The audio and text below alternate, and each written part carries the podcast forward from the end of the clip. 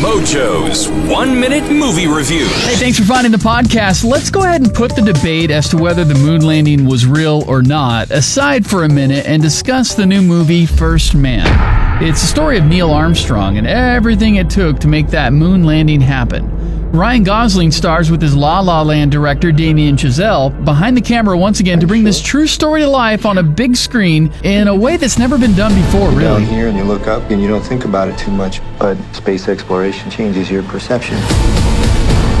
And it allows us to see things that we should have seen a long time ago. The movie explores one of the most dangerous missions in history, and there's a lot about Neil's personal life that I wasn't aware of. In fact, it it's part of the story that really articulated the struggle. And I gotta say, the space exploration is shot with great detail to the point that you feel like you're in the shuttle with them. But there is a lot of details in the story, and it kind of makes the movie drag a bit. Do you question whether the program's worth the cost in money and in lives? First Man has moments of brilliance, but only gets 4 out of 5 emojis from me. It'll go up like a half kiloton A bomb if it blows.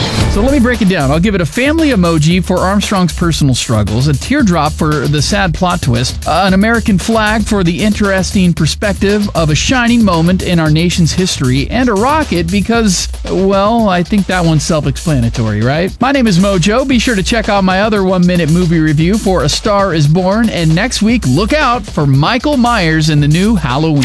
Hear more Minute Movie Reviews at 987thebull.com.